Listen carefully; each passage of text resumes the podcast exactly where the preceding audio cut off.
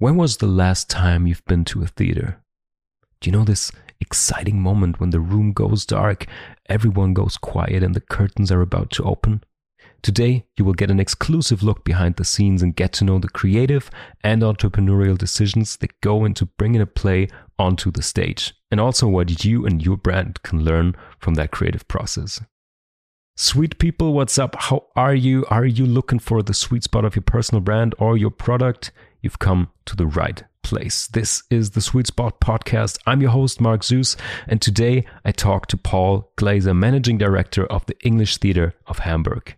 Paul is a creative jack of all trades, I would say. He started his career as a dancer at the Royal Swedish Ballet School, and he worked as a dancer, singer, actor, he wrote and produced music, and today he's the managing director of the English Theatre of Hamburg.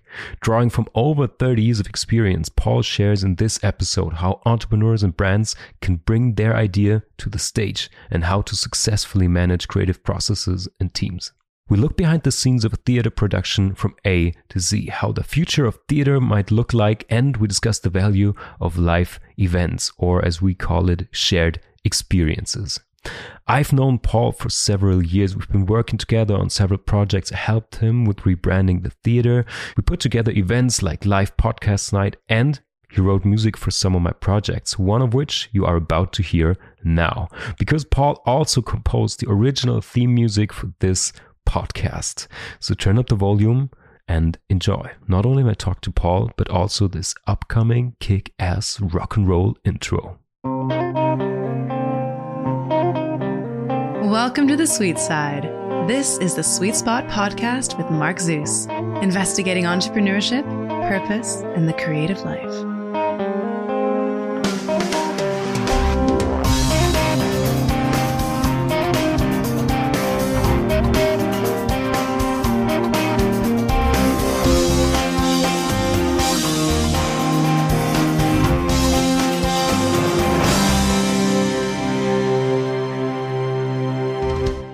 So, welcome to the Sweet Spot Studio, Paul. Nice to have you. Thank you. Thank you. How are you? All good?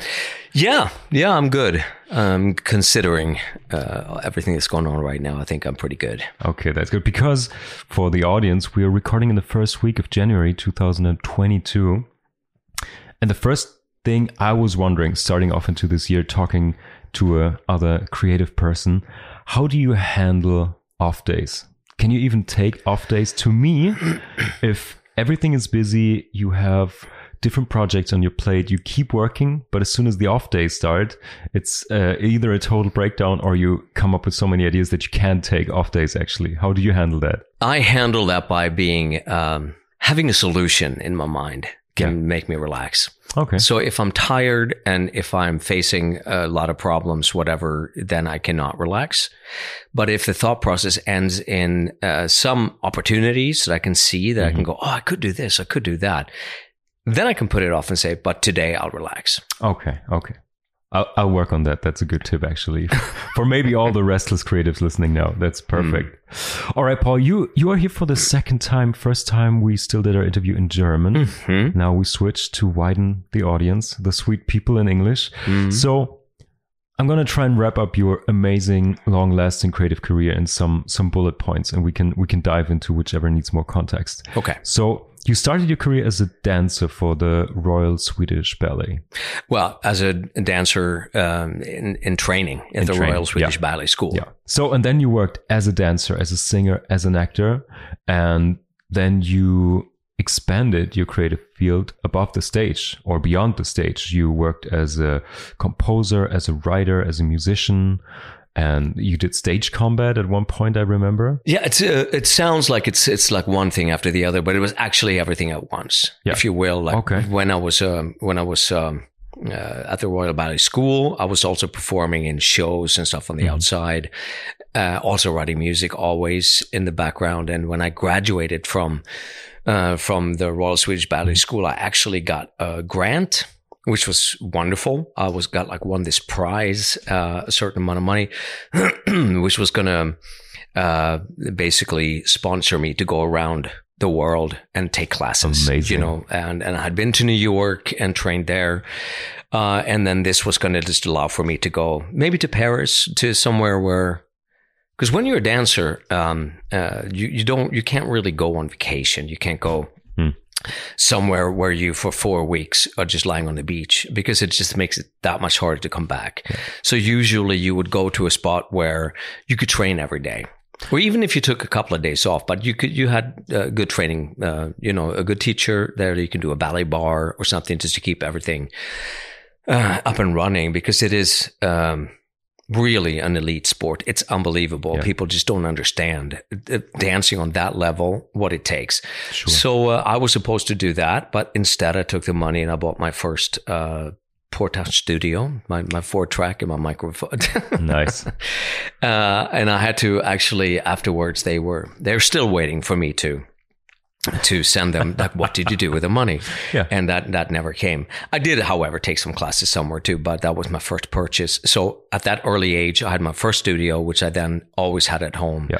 and so i was writing and doing things uh, parallel. So was that from you being interested in music just from the creative perspective or did you go into the career as a dancer knowing this is a sh- this is a freaking short time. You can be an active dancer this is a very short career path you're taking right you have a couple of years and then you can be a teacher or you can run your own school or something. But being a dancer, how long can you be active? Mid thirties or something? Yeah, I think I think um, it's a legit question, and for some people, it might ring very true that you're on at that early age would be that aware of progress. Maybe, maybe not of your yeah. life. I wasn't. Okay, and I think. Um, that you that's not what how you think when you start dancing for example i, I did have the thought because i was singing already and writing mm-hmm. music and so i wanted to be a performer and i um you have to remember this is like this is back in the 80s fame had just come out people it was just yeah. all about individualism and dancing and mm-hmm. stuff so it was all about becoming like a pop star or something like that i mm-hmm. guess i was thinking and i know that the thought uh, about dancing came in that I wanted to start with that because uh, that is the, you know what carries the uh, the time limit. You know, not just how how long does your career span for, but how early do you have to start? Yeah. You know, so yeah. I started with that, not really um, intending to become a classical dancer. It was actually okay. I got got into the school, which was great. Mm-hmm. There was fierce competition, and I loved it. But in the back of my mind, I was also singing and I was also acting and so that was never like a clear plan, mm-hmm. um, which I, I, I doubt that there's anybody out there that has gone through life and gone like this has gone according to plan. Um, it, it, was just I living the moment fully when I was there, uh, and and uh, and then sort of building on where that took me. Talking about according to plan, maybe not in the creative industry. I can imagine there are some people out there that take different career paths, different life situations that maybe can follow up. But um, as we learned from a lot of interviews already, creative people don't think like that. They rarely ever go like, yeah. okay, from A to B to C to whatever. Today, you still work as a composer, a writer, a director, but I want to focus for today's talk on your job as a managing director of the mm-hmm. English Theater of Hamburg. Maybe we start at the beginning. How did you end up from Sweden, wherever you've been in the world, in Hamburg, and how did you become the managing director of this theater? It can be answered fairly quickly. Okay. It's it's um, given that that that's how it's been. It's been island to island to island. I'm doing this, and that leads me to this. Um, uh, getting a job in in Cats uh, at that time, bringing me to Hamburg for the first time. And then also musical theater didn't exist in Hamburg or in Germany at mm. all. It was more operetta and stuff like that. So Cats was a big experiment. And then that took off. Like we all know today, Hamburg yeah. is like the third largest musical city in the world, yeah. almost, I would say. You've been in the original cast in uh, German Cats, right? Yeah, I joined after like a year. Okay. So I was not the original, okay. but I was the second generation, if you will. Yeah. Um, yeah, unbelievable way back when. And so musical was something completely new. And uh, since there was um, a lot of interest and it happened quickly. New shows just was popping up like Phantom of the Opera, Starlight Express. And so I, I started to, um, um, I, I, stayed more and more in Germany. I did Cats and then I went back to Sweden. I did a show there and then I came back to Germany and it was on, on and off or back and forth for a few years. And then it was kind of clear that I was going to establish myself more in Germany. Then when did you start working with the theater? That happened um, a lot of years before I actually became managing director. It was contacts and friends who also worked in the theater who came up and asked for uh, sometimes choreography for a play, or as you mentioned before, fight choreography, which is something that I just said, sure, I had never done or trained. I was a trained dancer and I knew about safety and security on stage mm-hmm. and I just knew how to make it real. And, uh, and so it was no life or death situation that I was going to put actors in danger. But it just turned out that I had the capability of making it look really real uh, on stage. So I did that for a few productions and then I wrote music for almost I've, I've, written more than 40 plays I've written music for wow. in the English theater. Um, and uh, through that collaboration that sort of took off then after a while is when they asked me to to join as associate director and then eventually managing director. Amazing. Okay so for everyone who's outside the theater industry or not even not even has a deep knowledge about theater and creative work how can i imagine the day-to-day job of a managing director of a theater? How does your how does the job look like? What's your responsibility? How, who do you work with well, I think I, I think it's difficult to give a general answer. I think every theater is different, and mm-hmm. where this theater is. I mean, we are the English theater in Hamburg, which is a whole different thing than being a Staatstheater, like mm-hmm. I worked, or the opera in Sweden, for example, or even like Staatstheater, for example, which I, I, is a concept over here to have a theater that has like a choir, an acting department, and an opera department, a ballet, and how to bring. Of course, it's very different. State theater, state so theater, yeah, yeah. Um, so uh, that's why being a manager for each of those theaters is a different thing. It does bring the whole um, strategy and the whole economics into it, and and how how you make it go around, and what you want your theater to be in five years from now, mm-hmm. and how to fight for audience segments and become attractive to what you know what repertoire do you pick, and which is in line with where you're moving.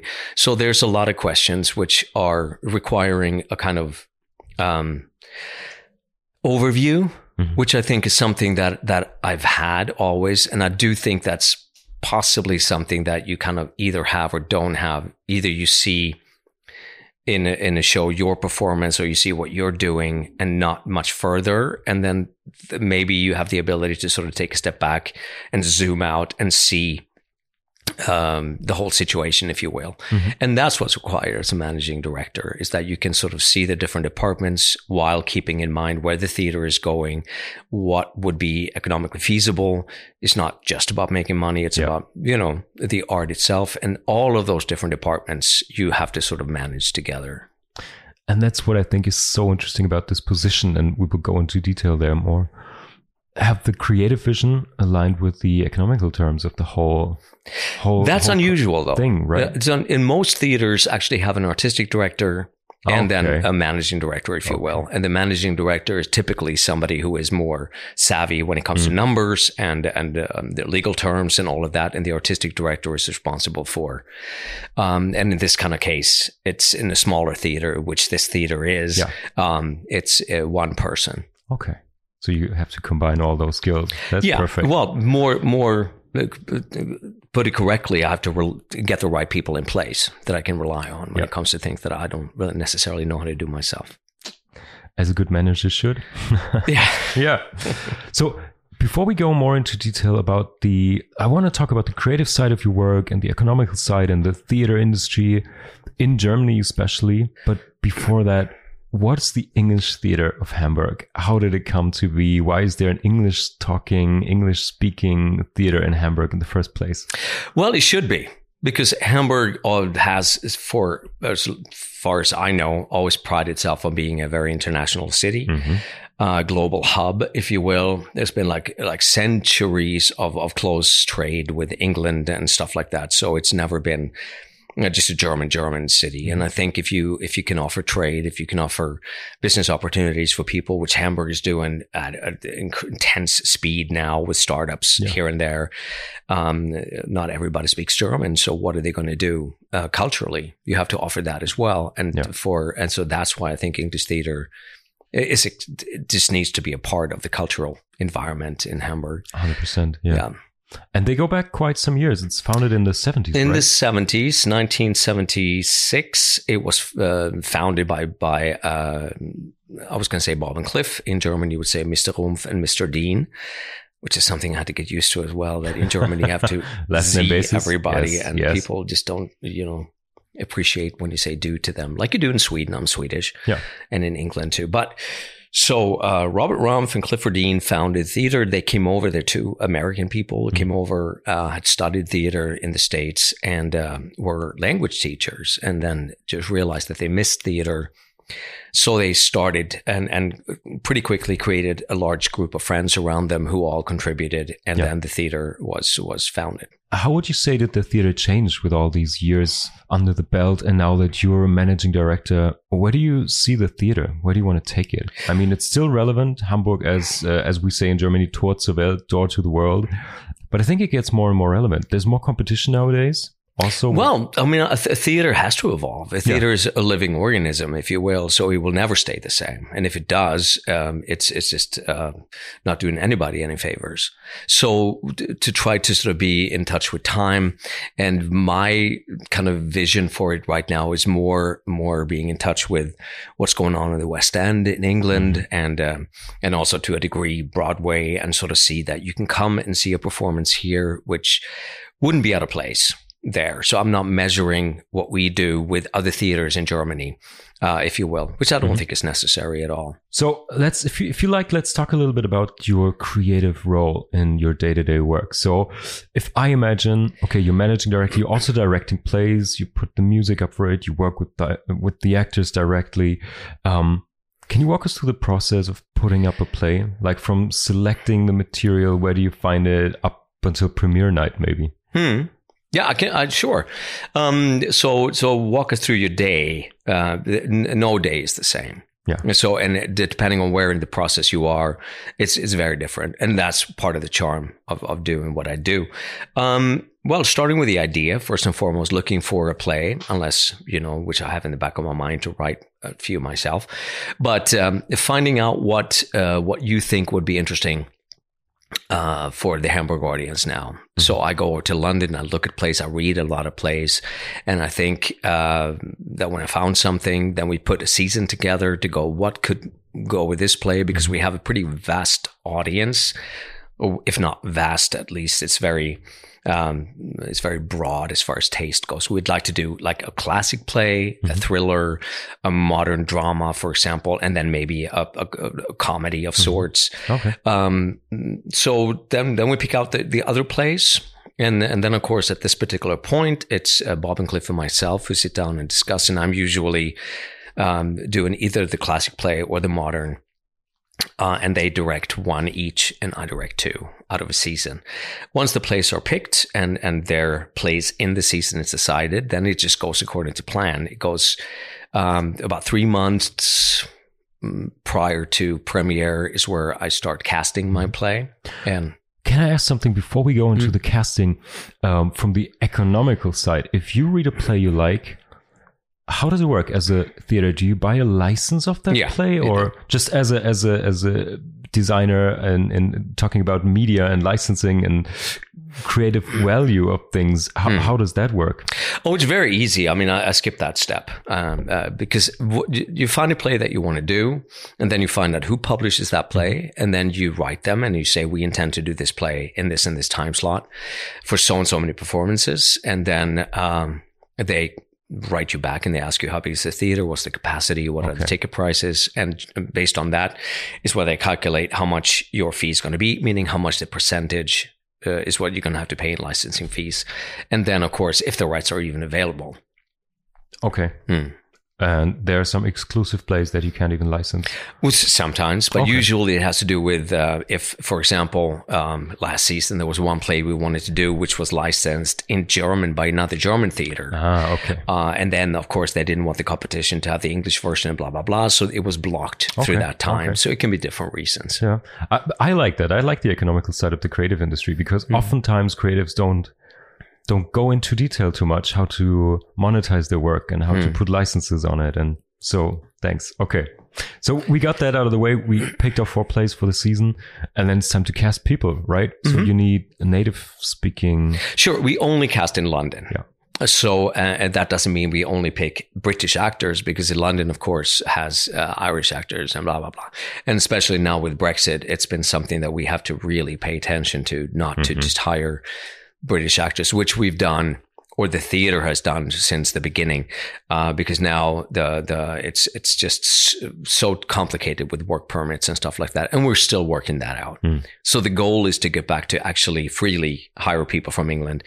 Um, and now we have to sort of look into do they have a, a, a EU passport? Some of the actors are British, but they might have a yep. different passport, or they're Irish. Um, yeah. So what I do is I just write onto Spotlight is what we use. It's an online platform for professional actors in England. Um, and we send that call out to only to agents. Mm-hmm. And they send uh, suggestions. They suggest actors that they have that would be suitable for, you know, one or two of the roles. And then I sit down, and usually we get about um, well, 150 to 200 actors per role. Wow. Yeah. And then so it takes a couple of days uh, or sometimes more to go through each and every one of those actors online. So you look at the the show reel and you sort of uh, and at the end of that, I pick normally eight to ten actors per role. Mm-hmm uh, who I invite to an audition. Then I go over myself and I audition them in, in London. And then I give them two days off and I have a callback day when I call them back uh, in ensembles then to see how they work together. And then by that time, I have maybe five from each role come yeah. back. And then I make my decision as to who who I would like to work with. Okay, that's that's interesting. I would compare it with um, I don't know HR like mm. human resources mm. in a hmm. different in a different uh, working environment. So, what do you pick people for? Is it something that you can point out in terms of experience, creative expression, or is it just all revolving around the role they have to play, or is there a certain style that you like? I mean, that's that's a very interesting part for me from the outside. How do you cast people? Yeah, I think I think it is. Um, it's unbelievably quick. I can I can tell you that it's it's uh, just amazing how quick you see when somebody comes into a room and starts reading the monologue that they have. If you think that they're right for the role and for for you, um, it's actually just a matter of seconds. So I, I never give them a lot of text to learn. Mm-hmm. I give them a shorter segment and they come in and do it, and I might work with them in different ways. But it's it's um it's uh, an intuitive decision, mm-hmm. really. It's about believing them in the character and then also about how they, of course, how they are when you feel the the, phys- the chemistry yeah. of a person. Yeah. I mean, you know yourself. You can meet somebody at a party or somewhere, and pretty quickly you have mm-hmm. at least a sense. Yep. You know, and then uh, I see them again. I see them again if I call them back after a few days, so I can see how they interact with other actors, and then uh, you know Mm-hmm. It's, it's a pretty swift process. Okay. Off the record, you told me once, and I really like that, that you take a lot of time telling people no. And if you know someone gets the role, you're pretty quick about it. And I thought that's really lovely because if, yeah. you, if you get the gig, you have enough time to talk. Mm. But I like if I get a no and someone takes its time.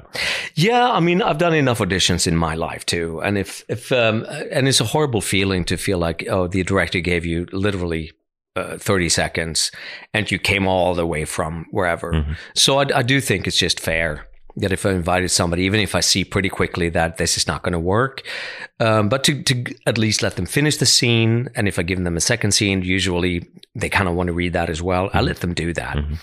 And then so that they, they can walk away and feel like, well, he saw everything I wanted to show him. Um, and I didn't sort of stop him in the middle and say, thank you. You know, mm-hmm. I do that with people I like because then that's, I go, that's the amazing part. no, because then I see, I, I, immediately know. Yeah. They started, I see, I see them a couple of, and I've tried a couple of things with them. And if I'm happy, then I cut them off and I say, thank you so much.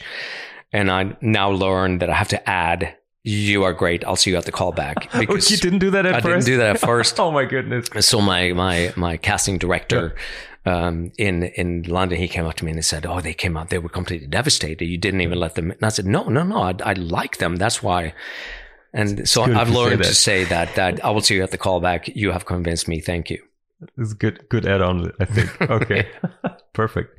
All right, so then you have your you, you recast them for the recall. See which group interacts the best, which mm-hmm. one, which characters you need to to put people on, and then what happens? You bring them back to Hamburg. It depends on the play. Some sometimes in in certain plays um, characters can be very individual. In some plays, especially thrillers and stuff, it's the balance between the actors that are uh, of utmost importance. That means that if I hire somebody, um, especially like for example in one play, um, in um, in Death Knell, where throughout the play you don't know who did it, kind of thing. Mm-hmm. It's a thriller, um, so every character has to be throughout the play has to be believable that they could pot possibly potentially be the yeah. one.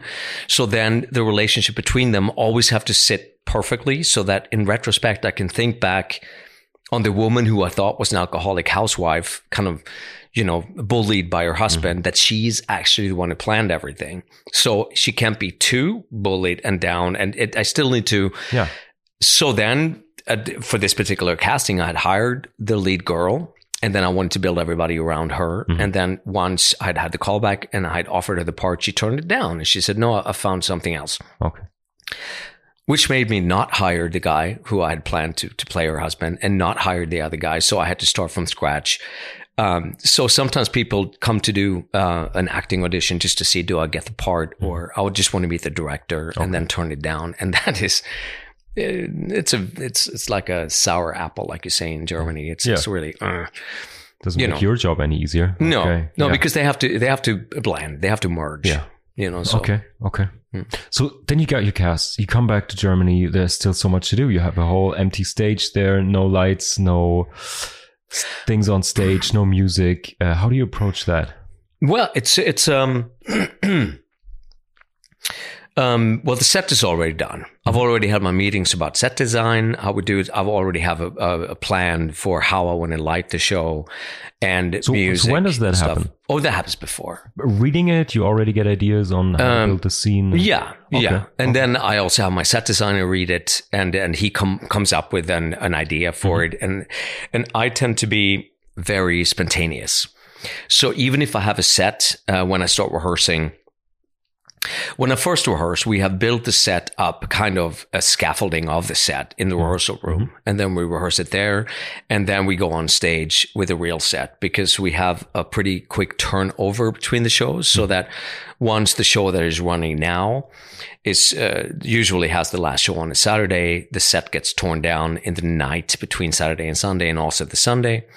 Then it's built up on Monday, Tuesday, and that's when we do the light rig wow. on Wednesday. And on Thursday, we already have a run through with everything and taking pictures for the program. And on the Sunday, usually it's already a, a first audience. Kind of, It's okay. a very That's quick fast, process. Yeah. So it really depends on the show. Sometimes I, I just plan more time if the show is very complicated. But throughout that process, nevertheless, I work with the actors and new ideas come. It's mm-hmm. like, actually, you know what? If you open the door this way, it would be much better if it actually opened that way. And then I'll call my set designer yeah. and I say, I'd like the door to open the other way. And then he will just get in there mm. and mm-hmm. rebuild it. Okay. So these are things that, that sort of develop throughout putting it all together. Mm-hmm, mm-hmm, mm-hmm. Okay.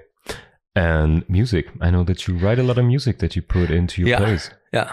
And it's a, it's a great tool. It's, um, um, and it's actually something that I would think is more in, in, more along the lines of, of British theater. Mm-hmm.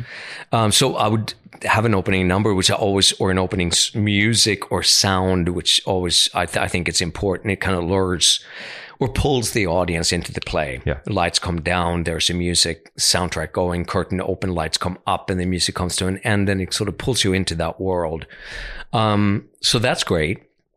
And some plays, um, it could be, um, it could really strengthen, for example, uh, an emotional moment. Uh, to have it there uh, in the background, just like scoring. Like if mm-hmm. you asked anybody now if they saw a movie, what do you think about the music? Most people are not actually aware yes, that there is music yes, yes. there. And the same works for theater. If you do it subtly and throughout, people mm-hmm. are just going to, it's just going to steer your emotions in a way that yeah. you kind of, so it sort of is holding them in my hand and sort of leading them through the show. And here you're supposed to feel this, and that that you can help that with with music. It's more immersive experience. Yeah. Totally, yeah, and especially for thrillers, where um, I did. I, I think it was. Um, one reaction I got when I did Woman in Black mm-hmm. because it's it's a horror kind of thing, um, and the music was just played such a big part. You know, it's like it's dark and you know on stage and the and the emotion is there, and if you can build like a sub soundtrack up and then have these the reactions and, and you know yeah, these strong yeah. accents of music and and um, one woman she said after the show she said i didn't realize you can actually get that scared in a theater wow that's amazing and then that's i amazing. think yeah and that is really what what's the sound does yeah. and sometimes it's amazing because um, i'm sitting there with my with my sound technician and we're we're leveling the show. So mm-hmm. to going how mm-hmm. loud is this sound supposed to be and from what speaker? and blah blah blah. And then we come to a point like uh, like in one thriller where there's a scare the actor is on the other side and bam he's hitting the window and she screams and and he played it and i said it needs to be louder. It needs to be louder. It needs to be louder. Until he says we we cannot have it this loud in the theater. People are just gonna it's, it's just not gonna happen. Yeah. And if you would have sit, sat there in the theater without the play and i would just would have played it to you you would have thought it was crazy to play it that loud but yeah. in the show at that moment it just made every nobody thought about the music, but mm. it just had that effect, yeah. like a yeah, like a movie has. You sit there and go bam, you know. That's amazing. And so it's a, it's a great tool, and I love using it and and working with it. And it's also fantastic for plays that require different locations all the time mm-hmm. or costume changes and stuff to sort of build segues throughout with light and sound. So it doesn't feel like oh there's a break in the show and we're all waiting here for like 20 seconds because the actor has to put on a wig or mm-hmm. whatever. But you can all make that fluid yeah with music. yeah. Okay so what i really like about this is how you can weave in all your different fields of experience and expertise. And it's like a huge amazing playfield for you. I think that's not not very common to have that kind of creative freedom to do music costumes everything from one hand if you want to do it. Hmm. so what i wonder is is there a certain kind of strategy or do, does it always happen in a first music, then setting, then actors, or what happens within you if you read a play and you feel, okay, this is catching on, this is a play I want to do? Is there something that always comes first? Or because I mean, you have to reimagine the play and the narrative of it again and again, once in music, once in set design, costumes, acting, directing. It's all it's going through the same thing again and finding different ways to express it. And that's so interesting about the whole coming together of the the play, I think. Yeah, for for me personally, I think that it's um, um, when you have an experience and you have those, skills, if you will, yeah. um, it's nothing that you would plan. As in, okay, now I sort of you know, sort of plan it like this. First, how does the actors move? And then how, you know, light it. And then I put the music in like this.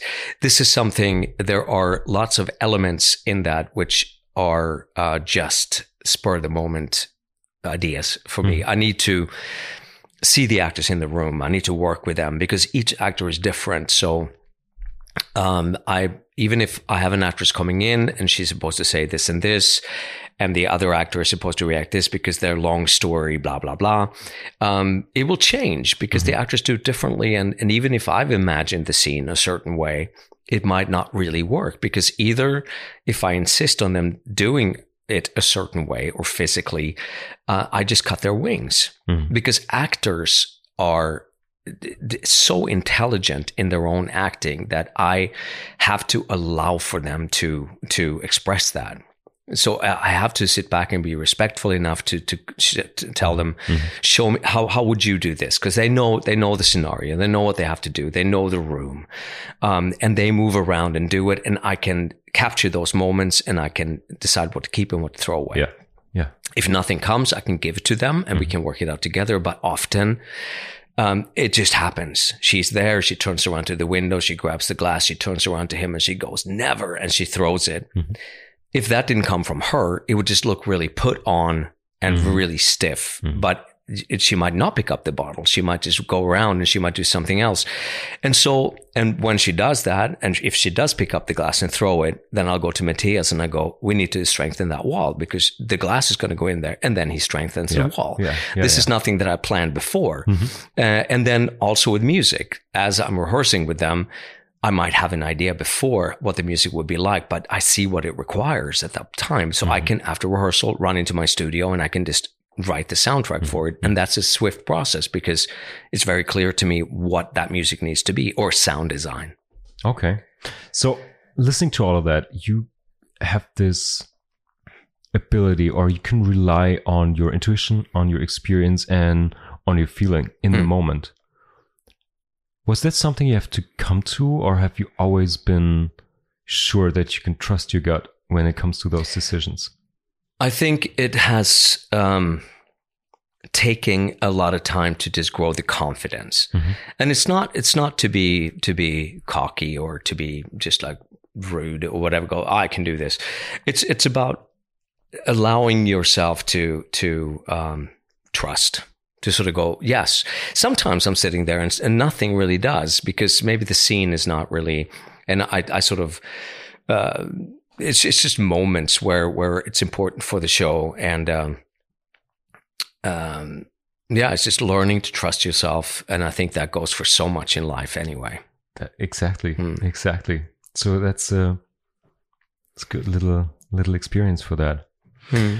so one more thing we, before we come to the economical side and the, the overall managing director perspective i wonder if you feel a certain responsibility with the plays that you put up. Because to me especially today with every kind of entertainment every kind of story that you tell it's always attached to certain meanings and the mission and values that are within the story captured within the story even if it's an old play you can put it up again interpret it in a modern way or whatever do you feel like there is um responsibility you feel or an overall arch that you use to choose the plays you put on stage?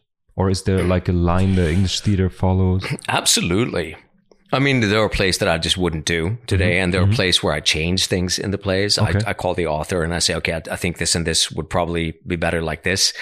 And um, if you have that kind of relationship, or you call the publisher and you say, I'd like to make a change, uh, and usually they're very open about that, and mm-hmm. they go, okay, that's fine. I mean, there are plays that I've cut pages okay. out of the script, and I said, let's not do those because they really um, and do, about do you, have, do you, have, an example? Like why why yeah, well, and when would you cut something? Well, I mean, I wouldn't cut something what what you referring to what we're speaking about now that I think is inappropriate. But for yeah. example, death knell. Mm-hmm. What what's what's like a, I've mentioned that a couple of times now. Um, but um, it, it, was a whole segment in this first act which just dragged on, and okay. to sort of build the tension there, I just said this whole story of hers here or it doesn't cannot just cut that whole thing mm-hmm. out. You know what i mean? So it was uh, th- those kind of things. Okay. Um yeah and as far as responsibility absolutely. You just want to mirror society now and sort of see things that you think is current and is important to talk mm-hmm. about. Mm-hmm. Uh, and yet stay within the the Im- well image or the what the theater is the audience that you have. Also how much can i provoke, if you will, also. Yeah. Um, and certain audience segments love it, really want want that, and others don't. So as a manager, um, you step out of this artist seat and just become uh, become a strategist, if you will, mm-hmm, mm-hmm. if that's even a word. And so to go, okay, how can I do something that would sort of that that that would be aimed or geared towards uh, would be for that audience segment and something else and also involve a newer segment of audience um, i mean just now with with the pressure on us also uh, expanding as far as uh, digitalizing what we mm-hmm. do just having a mm-hmm. digital offering if you will just yeah. showing shows and and it just showed me and i think i mentioned that last time that um, most people that, that watched us digitally had never been in the theater, which was super interesting That's to amazing. see that, oh my God, it's a whole new audience. Yeah. So you want to be current, you want to be fresh, but all in, in the line with where you want your theater to go to. Yeah. That's nice. Do you have like an absolute dream play that you couldn't put up yet that you always wanted to do? Um, there are i mean we're so limited as far as how many actors we can have mm-hmm. because the space is smaller. And then economically we have to sort of be how many actors per season can we afford? Um, so that's that's a limit. But there are definitely plays um, that i want to do um, that we might not be or the audience that we have. You, you kind of have a responsibility of of teaching your audience as well. Yeah. Like uh, so we've had we've had a group that has followed the theater through the at least 80s, 90s, whatever. And we kind of know where they're comfortable and what kind of they want to see. Mm-hmm, mm-hmm. Um, and to do something like, um, uh, a play that's called The Motherfucker with the Hat, which is a phenomenal play. It's right. hysterical. Okay. But it's just a little too heavy for that audience segment, they okay. probably would be embarrassed just ordering tickets for it. Okay, so. okay, they can't speak the name, the play. That yeah, no, and it's not just about that, but it's about the subject matter. Yeah. It's about, um, uh, you know, it's plays that are really moving and really, um, which I just realized that they would just be shooting straight over the heads of the people that we have right now. Yeah. I might be able to do that play in a couple of years, mm-hmm. but for now, we will, you know, try to stay within uh, step by step towards where we want to go. Okay, so now we're talking strategy. Hmm. So now we get into the uh, managing director seat again. You talked about the audience, and I think I've been to theaters in London West End, and it's a very, very, very different audience compared to a traditional German theater. As you said, there are a lot of people that have subscriptions to theaters for years and years, and I think it's it's worth it, but you kind of have to fight for a younger audience in German theaters. Is that is that is that right from from looking from the outside in? Is that yeah, I mean there there are so many so many different um, aspects to that. First and foremost, it's how do you reach your audience, a mm-hmm. marketing campaign, and how do you mm-hmm. reach the right people? That takes time, mm-hmm. and then you slowly build towards that. But while building towards a younger audience, you don't want to lose your older audience. Exactly. You yeah. know, so it's a constant uh, constant weighing one against one another or taking it very slow and, and calculated like this. And now, now, what's interesting for me as a managing director now is that being an artist, uh, writing music and stuff like that, uh, then even thinking about adapting something for an audience is is just, um, you know, you would say that's a complete sellout. Mm-hmm. If a person sort of mm-hmm. does, oh, it could have been this, but I want to do this because I think they like it better. Yeah. But as a managing director, and of course, I have to think like that. Yeah. So it's two def- different ways of thinking to be what what serves the theater the best, and how does this set us up for the future the best. Um, and that is something that took a while for me to. I can't I can't just go and do whatever I want to do just because it pleases me. It has to be attached to some sort of plan. That's an interesting position you're in, fighting your inner creative and your inner managing director. Mm. Um, how do you negotiate that? It's it's not that difficult. I mean, because okay. uh, I've been I've been also. I mean, just take take doing shows before for um, the whole struggle between between the corporate world and and theater. I've I've done uh, a lot of commercial theater in my life, mm-hmm.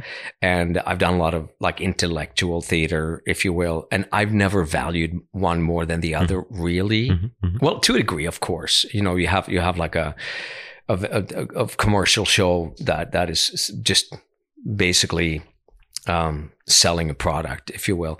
But it's still it's still parameters mm-hmm. around that show, sure, which sure. An, another show would be as well. If you do a show with poetry or something, it's just different parameters, yeah.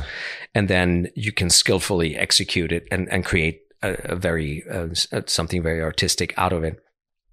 But the way society works today, it's it tends to be two camps. It's like the commercial camp and mm-hmm. the, the, actual theater mm-hmm. camp. Mm-hmm. And sometimes I think it it makes sense, and and many times I think it just doesn't that you look down you know some people working in the commercial field and you think that mm, um, and i would rather you know do it in a certain way which i think um, maybe I'm speaking out of line right now, but Sweden, for example, and Germany, mm. uh, which I think is a good thing from the 70s, 80s with the state theater being sponsored by the state to a degree yeah, or yeah. subsidized. Yeah. Um, you have a responsibility to also educate mm. people. So you don't do plays just because, you know, people love them. You have to actually, and that was something that was very popular when everybody or society was very rich in the 80s, 90s, mm. especially Sweden. And now when people are hitting on hard times, then it's still that, you know, I don't have to be I don't have to fill the seats in the theater. I just want to really shake them up or something yeah. like that. Yeah, yeah, and uh, and and that could be uh, fitting in some situations, but I think you also have to have uh, the other aspect to go. Okay, well, what what am I trying to say? How can I do this? And my my incentive shouldn't be to scare everybody mm. running out of the theater. Yeah, yeah, yeah, yeah, hundred percent, hundred percent. I don't know if that even makes sense, but you know what I mean. Oh, absolutely. If you experience cultural products like movies, shows, and even theater in Germany compared to the UK or America, you can feel a very big difference. Especially, mm. I can't, I can't talk about Sweden. I don't know that well enough, but especially in Germany, you feel that there is a very different approach to it. Mm-hmm. Even post-war building up the economy again who gets to distribute money in the german film industry especially i mm. have some people my some friends working there and that's a very different process compared to private invest private investors or yeah but both the states and england have never been they haven't been uh, subsidized theaters yeah, the way exactly. that germany and sweden yeah, has yeah. so that's the biggest difference yeah totally so me personally, especially after the last two years, I'm absolutely drawn to any kind of live performance, be it gallery openings, theater, live music, whatever. And at the same time, I see that a lot of young people are so used to short form digital storytelling, like Insta stories, TikTok, short YouTube videos, whatever. So, where do you see the theater audience for the future? How would you pitch like the li- the amazing live theater performances to a younger audience? How do you think you can bridge that gap, or is it even a gap? Do you don't even see it that way? Like, h- how do you get people into theaters that are used to TikTok, Instagram, and all the other things? Well, I, th- I think it's it's um, very difficult to make that comparison mm-hmm. because you're talking about entertainment. Um, uh, coming to a person mm-hmm. like this and just TikTok and, and YouTube and all of that stuff is something that you just, um, you might see something that is very, um, powerful and, and, uh, and uh, have a wonderful experience doing that. But a theater is always a shared experience. It's sitting in an audience with people around you and, and becoming one and sharing an experience.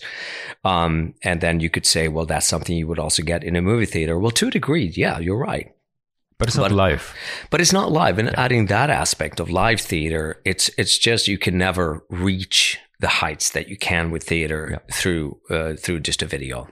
Yeah, hundred percent. Mm. Okay, I like the idea of the shared experience. It's not like you don't have to sell it to me. I was just thinking about it because, yeah, I think our approach to media and stories in in general is changing. Mm. But I think exactly what you said. If you can share, really share the experience, and I also feel like there is no it's a German saying, no second floor. Do you know what I mean? Like an mm. acrobat. yeah, yeah. um, if you see something live, there's always this quote unquote risk of failing. And you can feel mm. that. I think that transports to the audience. And you will never have that with any kind of, even if it's an interactive movie, you will never have that. Mm. So it's different. Um, it's more distance between you and the creative hmm. product i think absolutely i think that it's um, and that's something that a lot of live performers also use that they would come on Th- circus have mm-hmm. always done that you know what i mean you see them do the flip off and they, they exactly. fail the first time they fail the second time the third time they do it you know, it's just yeah. building that tension. And in theater, we don't necessarily build in th- things where they drop something or, or things go wrong, but, but, uh, it's, it's definitely that risk and that you see. And people love that. People love to see when something goes wrong and just be sure. shaken up a bit and go, sure. Oh my God, it's actually happening. Because audiences today, like the question, how do you bring a TikTok audience into the theater? Well, first and foremost, it's going to take them a while to get used to that. They can't sit there and zap or, or mute or whatever, mm-hmm. you know. Yeah. For when you sit down there and watch, you can tell that a lot of people, or the way they talk with one another or interact as if they're in their own living room. And you go, mm, it's, it's, it's a culture that you have to also learn yeah. to a degree. Yeah. The culture is a good point. Um, because I wondered before we had our talk today, I wondered about the, future of theater because I'm very optimistic. I think that live performances and shared experiences will become way more relevant after the last two years with the pandemic and feeling what it's like to not have this cultural variety and all the options to go out to experience something like this. But I wondered how you feel about the future of the English theater in your role. Do you have a vision? Do you take it season by season? Um, yeah, how do you plan for the future? How do you look ahead? Well, for me, the um, planning for the future doesn't necessarily only uh, deal with with English theater in Hamburg. Now it means I want to tour. I want to connect with other English theaters like the one in Frankfurt, and Berlin has a little one. I want to. I'm working now together with uh, an initiative called Move the North that wants to connect um, Scandinavia with Northern Germany, for example, to have a show of from our theater go to Copenhagen or to nice. Sweden and to bring in guest performances, which I started this summer, even though in the middle of the pandemic. A six week uh, festival where I invite um, people, and I had people from Vienna, English speaking, an, an improvisational group from there. I had people from Sweden down, and I had English people uh, not from England because they were not allowed to fly in without quarantining. Yeah. But uh, you know, so it's uh, it's creating some sort of festival, for example. So it's a lot of things that move outside of Hamburg, um, and uh, uh, which is my focus right now we are looking forward to that. And also, you are, I think, more and more going digital, right? Is that something you will still? Well, more doing? and more, I wouldn't say. I'd say we're, we're also creating digital uh, mm-hmm. formats like shows that we have um, recorded, which mm-hmm. was also a big thing licensing wise. You're not allowed to. Uh, yeah. And some contracts are very strict about you're not allowed to do that at all. Okay. Um, now, um, which is something I realized during the pandemic, speaking with different uh, publishers, that they have to think like this, that we have to, for example, during the show Apologia, uh, the the um, lockdown happened smack in the middle of our run, mm. and I had to negotiate with the publisher to film it and actually stream the rest of the shows that we had in our contract, yeah. and uh, which they allowed. And now they tend to be a little bit more open. They're very different each publisher is different. But so we film our shows and we edit our shows, and um, so that we would at a later point be able to say this is our production from last year that we're streaming ten shows of, for example. Mm-hmm. Of course, we're, we're going hand in hand with. Uh, I mean, I'm sure you've seen movie theaters showing like the stage version of this and this from yeah. the National Theatre yeah, in yeah, London, exactly. and so it's it's a culture that, of course, we do as well. And we've had we've had audiences from from well, Finland, the States, Australia, and even South America when we started to stream things. And that's very interesting that's to be able to have that, that, that broad audience. That's amazing. So if the listeners want to check it out, I will put a link to your website in the show notes and they Great. can check it out themselves. So Paul, thank you so much for this insight. I have two more questions that I ask all of my guests towards the end of the interview. Mm-hmm. So the first thing is I always am very keen to know what excites people, what inspires them right now. Is there anything going on in terms of books, shows, talks, people you met, things you learned that you want to share with us? Um, well, I, I do think that it's uh, it's you can't find a general answer. Something that inspires me probably will not inspire somebody else, mm-hmm. but I do think that for me, uh, reading and I know I answered last time. Uh, also, conversation is mm-hmm. is super important, and it actually during this time of the pandemic, it's become clear how important it is yes. to talk to people and to talk to friends, and um, even if it's a phone call to a friend I haven't spoken to in a long time, in Sweden or the States or somewhere else, it just is. It just puts you back on earth, mm-hmm. puts you back on on on your track, if you will, and usually leaves me inspired. So it's not necessarily about what I'm doing mm-hmm. or about a problem I'm facing. It's about just everyday things, but other people are inspiring and written words like reading, reading books and literature.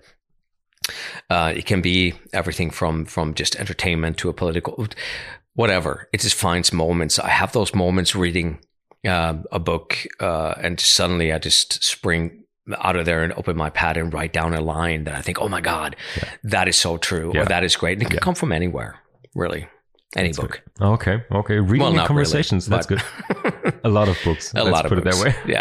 Yeah. Amazing. So yeah, and the last question that would be, um, what can we look forward to? What's next from either you personally or the theater?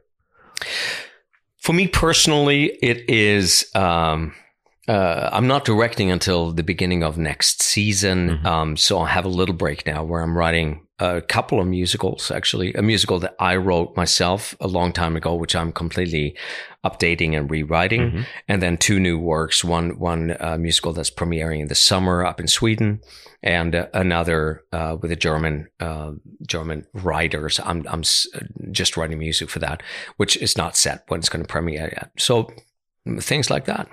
That sounds interesting. I will also put up a link to your personal website where mm-hmm. we can probably read more about that. Good. Perfect. Thank you so much, Paul, for being here, for sharing a little bit of your day to day life and experiences as managing director of the theater. Um, I think we can learn a lot, and there are some parallels between your work and different lines of work. So thanks so much. Thank you.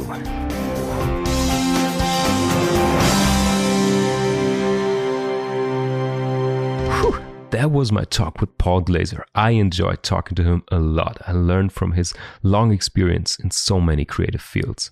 My takeaway from this talk is to come back to a project from different angles, revisit an idea or project again and again to gain perspective and get even more impulses, like Paul does when he puts up a play on the stage for every department. But the biggest topic that will stick with me are the real life events, the shared experiences. I think they will become more and more important over the next years for people and for brands. The more virtual reality, metaverse, and artificial events we are offered, the more we hopefully enjoy the real moment, the shared experiences. So it's worth thinking about how your brand can provide such an experience.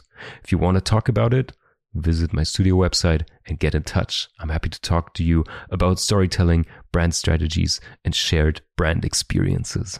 And if you're looking for some original music for one of your projects or you need support with the production or putting something up on stage, reach out to Paul. You find his contact in the show notes. Next week, I'll be talking to Sam Stokes. She's a singer, songwriter, producer, and she just started her own record label in LA, Lilac Records. We talk about her creative work and we try to figure out where ideas actually come from. That's it for this week. Take care, people, and I hear you next week on the sweet side. This podcast is produced by Sweet Spot Studio. New episodes each week, wherever you listen to your podcasts. If you enjoyed the show, leave a rating and subscribe to never miss an episode.